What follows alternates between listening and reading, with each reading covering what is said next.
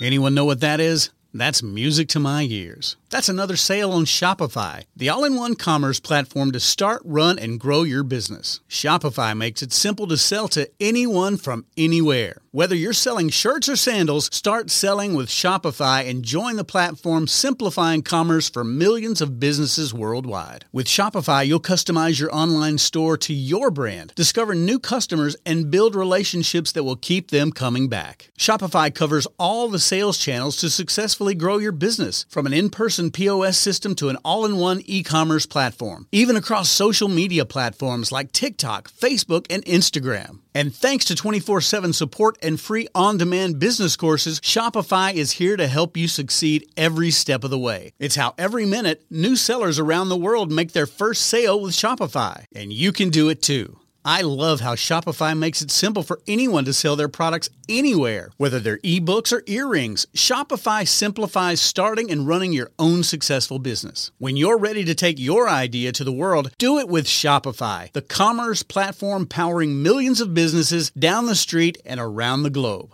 Now it's your turn to try Shopify for free and start selling anywhere. So sign up for a free trial at shopify.com slash C-Suite, all lowercase on C-Suite. Go to shopify.com slash C-Suite, all lowercase on C-Suite to start selling online today. Shopify.com slash C-Suite. You're listening to Thinking Outside the Bud, where we speak with entrepreneurs, investors, thought leaders, researchers, advocates, and policymakers who are finding new and exciting ways for cannabis to positively impact business, society, and culture. And now, here is your host, business coach, Bruce Eckfeldt. Are you a CEO looking to scale your company faster and easier? Check out Thrive Roundtable. Thrive combines a moderated peer group mastermind, expert one on one coaching, access to proven growth tools, and a 24 7 support community. Created by Inc. award winning CEO and certified scaling up business coach Bruce Eckfeldt, Thrive will help you grow your business more quickly and with less drama. For details on the program, visit eckfeldt.com slash thrive. That's E-C-K-F-E-L-D-T dot com slash thrive. Welcome, everyone. This is Thinking Outside the Bud. I'm Bruce Eckfeldt. I'm your host. And our guest today is John Nematic. He is partner at Green Coast Capital. He's also president at the Green Mile. Uh, we're going to talk to him about what's going on in the cannabis industry, specifically down south. So we're going to talk to him about the work they're doing in South America and Colombia and really understanding what's going on. I think um, an interesting conversation outside the U.S., outside Canada. We spend so much time focusing on the U.S. and the Canadian market. I'm really interested to kind of hearing how things are playing out in some other parts of the world. Uh, obviously, you know, everything is connected. We're looking at a global cannabis market being developed here. So I think it's really important that we start to look beyond kind of the US and Canadian borders about what's going on in cannabis. So with that, John, welcome to the program. Thank you. And it's great to be back, Bruce. Appreciate the invitation. Yeah. And John was on a while ago. So we're going to get a little bit of update and I'll, I'll put a link to our original conversation in the show notes so people can go back and listen to that. But yeah, so you some interesting background, some interesting experiences. Why don't we start with just a little bit of the history? So how you got into the space, like what your focus has been, and then we can kind of do the update since our last conversation and you can let us know what's going down, what's going on down in uh, Colombia. Sure.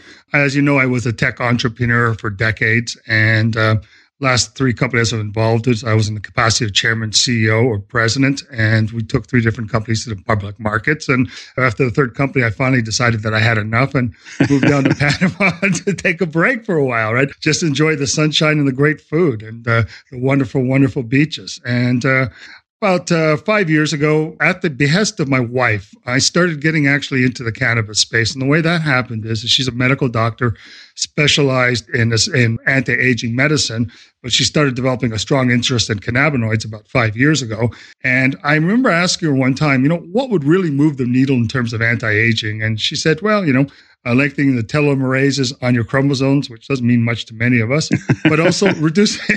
I know yeah. uh, that's what you get from asking a doctor. Yeah, exactly. She said also reducing inflammation, and she said, and ah. too bad that CBDs aren't legal because that's a great way to get rid of inflammation. Interesting. Yeah, and that's when the light bulb went ding, ding, ding. So I started, you know, looking in the market. I started investing in various Canadian companies, you know, four or five years ago, some successes, some real duds.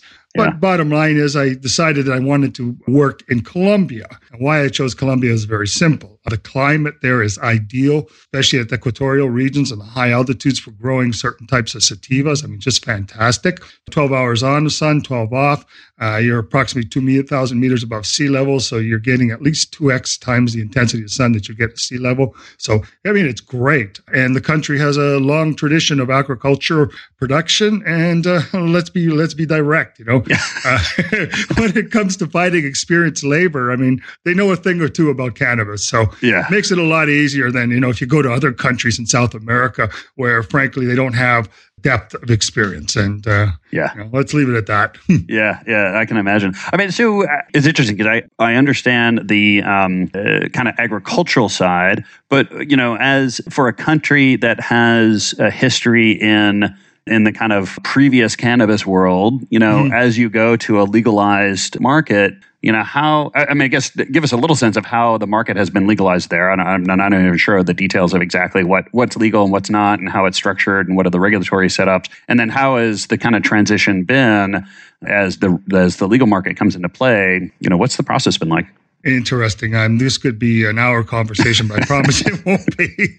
Bottom line, in 2016, cannabis was legalized for medicinal purposes, for medical use only, not Okay. recreational. Yeah. And whilst there still is a black market of sorts, right? And I and I'm being sincere when I say I really don't know anything about it, right? Uh-huh. Other than the fact that you know it's the product that they produce, you know, without any controls, you know, without with pesticides and so forth, right? So Yeah. you know that stuff is always going to be around. We call it ditchweed, you know. That's frankly that's Yeah. what it is. Yeah. And on the medical side, however, I mean the controls, the stringency are much greater. And you know, further to that point, right? I mean, it was legalized four years ago, and we've been going through the licensing process. And I have to be frank, the greatest risk I ever underestimated in this business are two, two major risks. A, regulatory, which I thought I had a handle on it, but I didn't realize just how complex this can really get. Yeah. And B, you really have to choose your partners carefully, especially in this industry. That's kind of a rule of life, but, It- it but is, business and romantic. But yeah, it is, but I mean, in a lot of other businesses, if your partners, you know, frankly turn out to be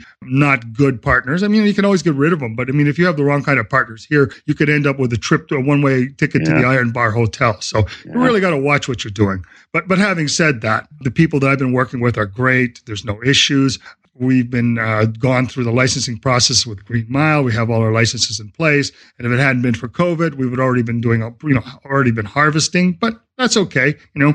Having been through previous business cycles, when this came along, and my partners are experienced entrepreneurs, we knew exactly what they do. We knew how to do it. You know, the old saying is, when you panic, if you're going to panic, panic early we we closed it down and now we're in a situation where we're in a trickle mode you know we're, we're ready to open when you know things will resume back to normal and you know frankly our burn is i'll, I'll be frank our burn is less than what my uh, alcohol and restaurant bill used to be yeah, uh, I get it. So, so tell us a little bit about businesses. So, Green Coast Capital, Green Mile. Give us a sense of what they're focused on. What are they doing, and where are they at in terms of development? okay green mile is a fully licensed producer in colombia Mhm. And by that, I mean we have licenses for psychoactive, non psychoactive. We have licenses for transformation. We have licenses for seeds and so forth. So, bottom line is we can pretty well do everything we need to do. There's some quotas we need to obtain. And, you know, and there's always something when you're dealing with government, but, you know, we've kept in compliance. So, we're good with that.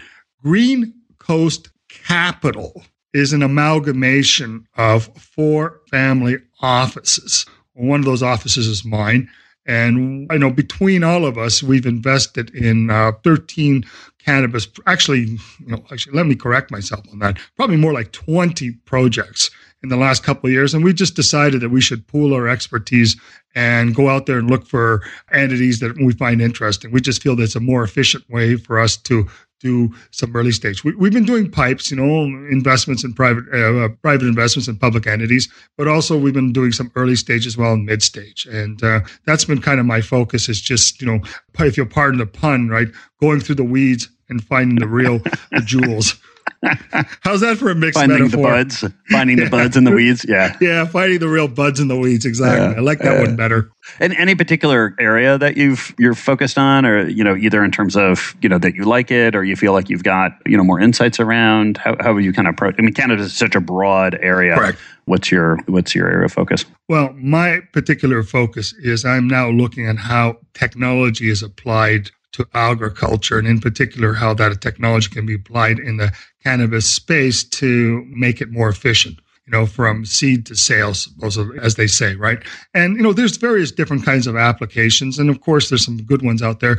But I'm kind of looking also too on the medicinal side. I've been helping out my uh, spouse. I mean, she's doing the you know lion's share of the work, right? But I've been assisting with her in terms of identifying applications or applications we need to develop to help her with her clinic. She she has a medical cannabis clinic in Colombia, and a part of what I've said to her that is really valuable is your ability to collect real world evidence from patients, you know, to be able to take formulas and products and to be able to do, you know, take care of your patients and do follow-ups and see how they respond to certain combinations of cannabinoids, you know, how they respond to terpenes and so forth, right? And I said that that information, I said that's actually the, you know, that is the new gold. And in your particular case, it's green gold. You definitely, definitely want to be able to do that properly. And, you know, if you're able to develop good clinical studies, this is information that, you know, pharmaceutical companies, for example, would dearly love to have because Yeah. anecdotal is great. I mean, we know people that, you know, have maybe consumed cannabis informally to deal with various ailments, and it's been very effective, right? Mhm. But it's another thing when you're talking about scientific evidence that you can bring forth to other doctors and to other regulators and to regulators. That's what they want to see. They want to see data. They want to see hard information. And that's something that uh, uh, we're now able to collect. And that's kind of where my interest is. So I'm kind of circling back. I left tech for a while, yeah. got into cannabis, got into agriculture, did the old green acres thing, you know, ran away from civilization, looking at Mhm. our beautiful plants. And I mean, it was great, right? But you know, you know, as they say, they suck you back Yeah. in again. You can right? you can run, but you can hide. I Yeah. can't hide. So Yeah. I'm back in again to tech, right? And, uh, you know, I just love the idea of being able to take science and applying it to the plant and applying it to how we help people. Because to me, medicinal cannabis is going to be one of the great revolutions in medicine. And, I, and when I make that statement, I don't make that lightly. I mean, Yeah. when you see well, how some patients just dramatically benefit from this products from these products. Like I'm sure most of us seen the video of the fellow online who had Parkinson's, who then uses his and he's just shaking uncontrollably. Poor guy can't even talk. And then he takes a couple of vapes of his product, and the guy's tremors disappear, and now he's able to have a conversation. I mean, this is fact, right? This is what we can observe. Now, how do we quantify that? How do we get a number of these patients? How do we measure them across cohorts and across time? How do we assess what they're doing? Which products are most effective? I mean, you know, it's great to have the artisan products, and I think that's great. Mhm. But you know, for some people, uh, let's be direct. You know, they want to be able to function, but they don't necessarily want to be buzzed all the time, Yeah. right? So Yeah. the question is, can you come up with the right combination? I mean, THC is a medicine. There's no question about that, right? But I mean, it's all about balance, and Yeah. it's also about individual physiology, and that's the, Yeah, the other factors that need to be identified as well. Yeah. Well, and that that one's huge. I find. I mean, just in terms of because we're dealing with sort of plant based medicine, mm-hmm. which has you know so many different components to it. You know, we're not Correct. dealing with sort of single molecule kind of drugs, and therefore, you know, how these you know molecules enter your body, all the factors that kind of play into that, everything from your gut biome to your genetics to your Yes. uh, physiology. How, how Tell me a little bit about how you're seeing kind of the application of technology to help, you know, do this research, kind of collect the data, analyze the data, turn the data into ans- insights. I mean, where's where do you see the opportunity and where have you kind of focused your efforts? Well, this is what I envision, and I'm actually working towards this with a partner called Jade Health. And here's what we envision: a patient comes in to see someone like my spouse, for example. They take the usual patient record information, the uh, put it in a form that's anonymous, of course, right?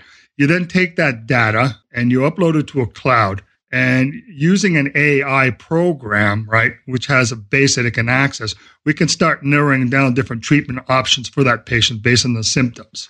Now, you could go further and you can incorporate genetic testing into that, i.e., the ability now to take someone's DNA and be able to take that data and put into a form that's usable with many patients, you'll start be able to you know identify patterns. So the idea might be that let's say someone's you know they're forty something, they have you know they walk in they complain that their joints are hurting you know because particularly in their knee because they injured it when they were young yep. and you know you write it all up and you know it turns out that you know there's a particular strain that could be pretty valuable for them and so you give the information you load into the cloud the ai analyze it and it comes out with recommendations that said you know use this product or use that product or use this combination because this is a new type of medicine. You know, the idea of just isolating a molecule and patenting it, you know, it sounds great in theory, and that's the pharmaceutical model. I'm not saying there's anything wrong with that model, but I don't think it applies in the same way with the cannabis. And the fact that we now have technology is we can go from what I frankly see as a 19th century and 20th century model and pharmaceuticals and take it into the 21st century where we can start modeling all the complexities of this and come up with solutions and, you know, real world evidence can really help patients. Like, so we can really narrow it down.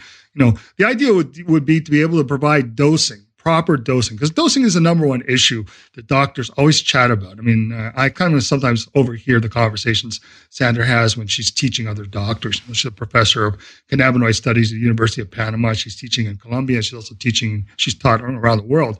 Yeah. And one of the first things they inevitably say is, well, what about dosing? You know, how do we give standardization? And that's the big issue, frankly. Yeah. And and you know, anybody who gets that nailed down, I mean, really gets that nailed down where it's consistent, wow they're going to have something to offer. And, I, and I've seen different products and I've seen, you know, applications from Israel, for example, where Sandra has strong relationships. And uh, I believe that in the next few years, the dosing is really going to be relatively resolved in the sense that, uh, you know, I wake up in the morning, you know, my back is sore. I decide, okay, I'm going to take a little hit off my puffer, right? One shot, and I feel fine. You know, my pain goes away and I'm ready to work but I'm not disoriented and I'm not, uh, and I'm, I'm, not like frankly intoxicated in any yeah. way. And, and, there's nothing wrong with that. Just saying that, you know, to get through the day, we probably want to keep our minds clear. Yeah. You know, what we do on the weekends is a different matter. Mm-hmm. And why is dosing such a challenge for folks right now? I mean, what, as you kind of see the applications or see people trying to advise or, or uh, I won't use prescribe, I guess, but you know, sure. give, give people instructions, suggestions right. on what they take, how much they take. Like, how is it working right now from your point of view? Well, I'm going to preface by saying, of course, I'm not a medical doctor. I'm not giving any medical yeah. advice. I'm just like a journalist. You know, I'm kind of like m- most of what I've learned is from the Reader's Digest version of this, and anybody who takes advice from me, frankly, is a fool. So, but but having said all that, right? In terms of dosing, I, I, think complexities have to do with you know the human physiology. We all come yeah. different size, shapes, and forms. The way we tolerate medications changes from the morning, changes to the evening. So and just knowing when you take it makes a big difference. And also making sure you have consistent product as well. I mean, one of the issues, for example, is that, uh, and I'm going to talk about a situation that Sandra recently witnessed. Here in Panama, cannabis is not legal for medicinal purposes, although they're going to be legalizing CBD. This is happening. Okay. But mm-hmm. regardless, there are, you know, mothers that have children with you know epilepsy and uh, you know they're obtaining their product through you know non uh, non-official channels right? Mm-hmm. and there was this one child for example that was doing just fine with their um, epilepsy. And then they suddenly had a, a major breakdown. I hate to call it breakdown but the symptoms started coming back very strongly right?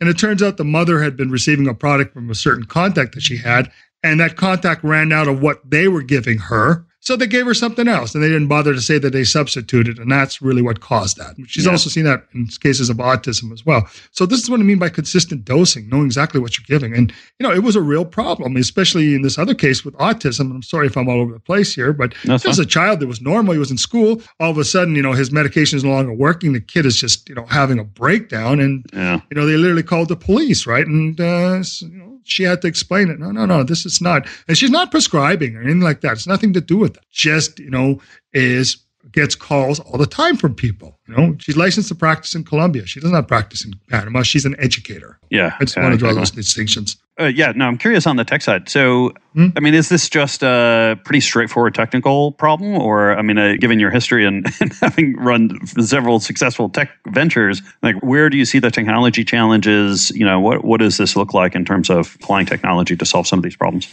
Well, I'm in the early stages of understanding these problems. So please forgive my ignorance, but I'll take a first stab at it. To me, it's figuring out how to interface with different regulatory regimes. Let me explain what I mean by that.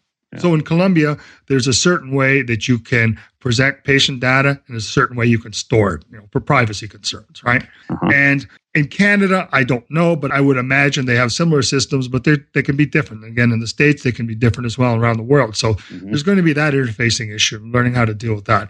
You know, the other thing too is we'll be gathering reliable data. Now, once you got the reliable data, I don't see, technically speaking, that that's really going to be like impossible. It's not like we have to make any major breakthroughs. The tech is already there. The AI is already there. The genetic testing is already there. All the pieces are there. It just takes somebody to put it together in a way that works and that provides benefits to the end user. And, and I also see that as part of a component of telemedicine too. Telemedicine is going to be bigger. It's not going to completely substitute for regular medicine by any stretch of the imagination. But, uh, you know, for follow-ups, for example, I think telemedicine is going to be extremely effective, right? So creating applications that allow you you to follow up patients on a timely basis and to be able to measure what they're also dosing too. I mean, I had this idea that uh, you know you give them a puffer, you have a chip on the puffer, and the chip tells you how often they're using it, when they're using it, and what doses they're giving it. So this can again can give you real world evidence. So it's a question of parsing it down to a level where the information is meaningful. Collecting information, I don't think is big as much a challenge as making it meaningful. And that's what I kind of see as part of what I'm going to be doing for the next few years. Yeah, yeah, and it does. I mean, that, that whole research side is such a, a, key part to how we really mm-hmm. develop the industry and and develop these products and you know develop kind of the use cases and right. I mean I, you know on the U.S. here obviously we're we're kind of stymied because of the federal situation we're still an illegal substance yes. given that Colombia is you know has you know medical program what are you able to do what are you not able to do in terms of you know collecting the data or implementing some of these trials and doing some of this research well we definitely have more latitude than, than the than the U.S. Yeah. And in Colombia, however, we can only use tinctures, so we can't use plants. Right. So the idea that uh, patients will be smoking, so that eliminates a lot of that. We have to stick to tinctures. Maybe that will change, right? But the other thing too is once you're working with tinctures, if you're a general practitioner, you're licensed in Colombia, and you've done some coursework in the area of cannabis, yeah, as far as I know, you can start prescribing to patients, right? And uh, you know, a lot of specialists are starting to do that right now because they they see what the value of that is, and the fact that we can collect that data from patients that are taking these tinctures and to see how they do. Now, at this point right now in Colombia, there is no pharmaceutical product, a standardized product other than from one company called Procaps. And um, I don't really want to go too deeply into that, but the vast majority of products being tested right now are what we would call compound formulas, magisterial formulas in Colombia. What does that mean? It means that yeah. each formula is in theory, compounded specifically for each patient. And that's kind of what's going on. So it's a form of individualized medicine.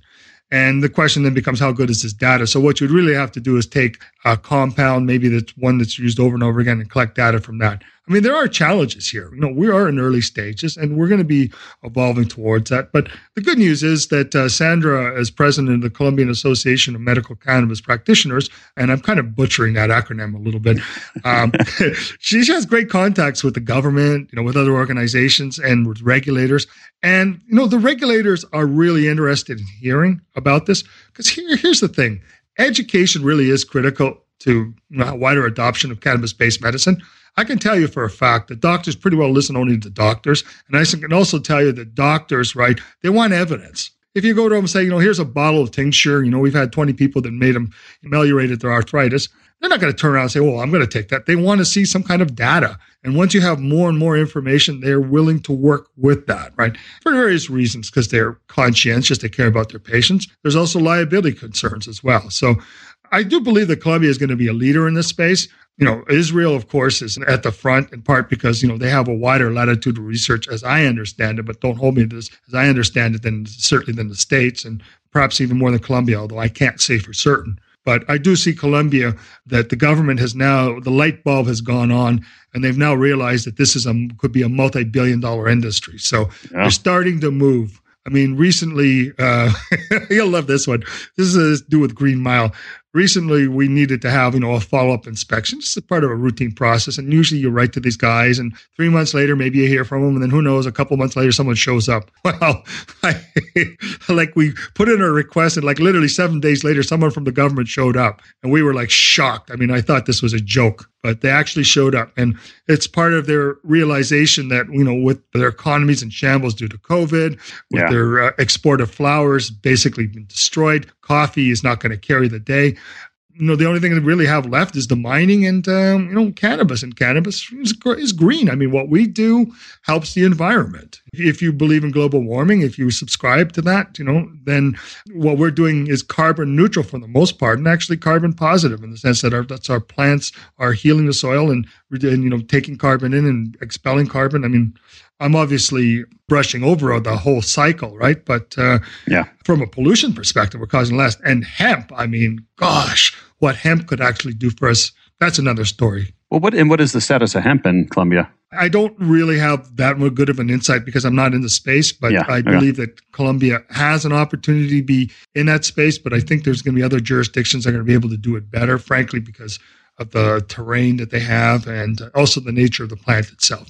But Yeah. that's not the write off hemp in Colombia. I, but I think Colombia's competitive edge, frankly, is in high grown sativas at the equatorial region and Yeah. also indicas as well. My, and I'm using a, what is probably a largely outdated dichotomy, you know, broadleaf, narrowleaf. I mean, Mhm. a lot of these plants, it's really hard to draw a line between what's indica and what's sativa. But Yeah. I think you're getting my point. Yeah, and I guess I've always seen you know Colombia as one of these potential powerhouses on a global Mhm. market in terms of being able to grow super efficiently and at Yes. super high quality. Yes. I mean, what what is the status of that? I mean, are they still positioning themselves? What's in the way of that? How is that developing? I think Colombia is going to be the- probably the cannabis powerhouse of South America. And I'm not just saying that to talk my book. What everybody needs to understand about Colombia is it has excellent relations with the United States. Okay. So I'm going to illustrate by example the rose business. You know, anybody that's bought flowers for their mother on Mother's Day in the United States, they've probably gone to an FTD florist or something mm-hmm. similar to that. About half of those roses are from Colombia. Okay. So think of what it takes actually to put together the logistics to grow the roses, cut the roses, properly preserve them, package them, ship them, fly them into the United States and put them in stores and do that like what in 48 hours, 72 hours. Yeah, I mean, it's it's remarkable. And building those kind of supply chains, it's not just a question of executing on the chain. It's also having the appropriate agreements in place. And uh, Colombia has, you know, most favored nation status with the United States. It has other agreements in place. I mean, Colombia is perceived by U.S. as a keystone state, and you know, for better or for worse, you know, the United States uh, pays a lot of attention to Colombia, and uh, consequently, when and if the United States starts to permit imports of any kind, I think Colombia is going to be at the front of the line. yeah, and and where I guess what's your sense of when that's going to happen? Like, when when do you think Oh, we're gosh. actually you know going to have a, a, a global market for cannabis across national boundaries and this is a marathon it's not a sprint Yeah. i believe that once the united states legalizes at some form at the federal level let's say for example cannabis is legalized for medicinal use at the federal level that will be a huge game changer and that's when you're going to start to see the market evolve. Because one of the biggest problems right now is obtaining banking facilities as anybody in the space will tell you. And uh, you know that's something you have to be very careful with how you deal with those issues. But once the united states goes then it's going to create that global market. And so I think it's a process, not an event. It's going to be a time. It's hard to, you know, pick up a certain time, but let's say maybe two, three years hence, you know, the United States federal government says, okay, fine, we're going to do this the medicinal side because, you know, there's only like, you know, 10,000 papers on cannabis, actually probably more like 20 or 30 thousand. And there's enough evidence to say that really this is medicine. It's not just something with no medicinal value right?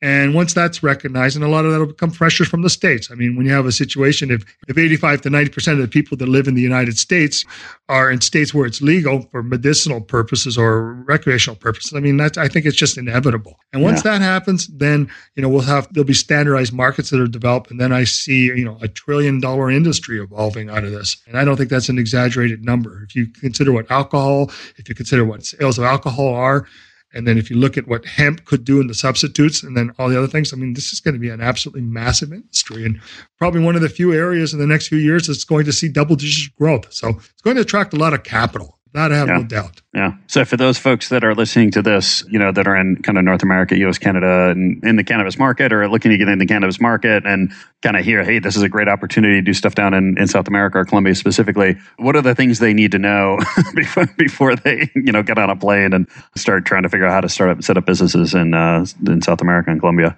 due diligence, due diligence, due diligence, and due diligence. You Yeah. really, really have to know who your partners are. And I'm not talking just about whether they're, you know, legal or not legal. I mean, if there's any issues there, it's more like how competent they are. But once you've identified reliable partners, people that you've trusted and you've done very extensive background checks on, Mhm. then uh, you can partner up with them in various areas, whether it's on the agricultural side, and also I think it's going to be on the you know the sciences side too. Colombia has a lot of doctors, a lot of pharmacists, a lot of trained scientists. I mean, the cost of doing a study in Colombia, we've looked at what it would do cost to do it in Canada and, and compared it to Colombia because Canada is legal, as you're well aware. And you know, you're talking about a 70, 60, 70% savings at minimum. Yeah. So I think Colombia as a research powerhouse and also as a production powerhouse, that I think that's where Colombia is really going to shine. Yeah. Uh, John, this has been a pleasure. If people want to find out more about you, about the companies, what's the best way to get that information? Best way to reach me is just to go to LinkedIn and just type in my name, John Nemanik, in LinkedIn, and uh, you can then uh, you know read my profile and, and you can access, uh, can get through to me that way. Also, if you just take my name and just Google John Nemanik MBA, and you know I've got thousands of references there. So uh, just ignore the tech stuff. That's old hat. I'll make sure that uh, the link to your LinkedIn profile is in the show notes so people can get that. Perfect. Appreciate that, Bruce. And Bruce, thank you. And thank you to your audience. And by the way, thank you for the work that you do. Your podcast is absolutely amazing. And I'm not just saying this because I'm on, I mean, it is worth listening. And anybody out there, if you really want to hear high quality information from an excellent interviewer, listen to his podcast. You'll learn a lot. Thank you so much. I'll pay you later. no worries. This has been a pleasure. Thank you so much for taking the time today. Have a wonderful day. And it was great chatting with you. You've been listening to Thinking Outside the Bud with business coach Bruce Eckfeldt.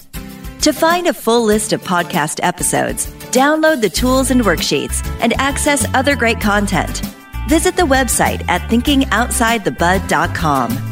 And don't forget to sign up for the free newsletter at thinkingoutsidethebud.com forward slash newsletter.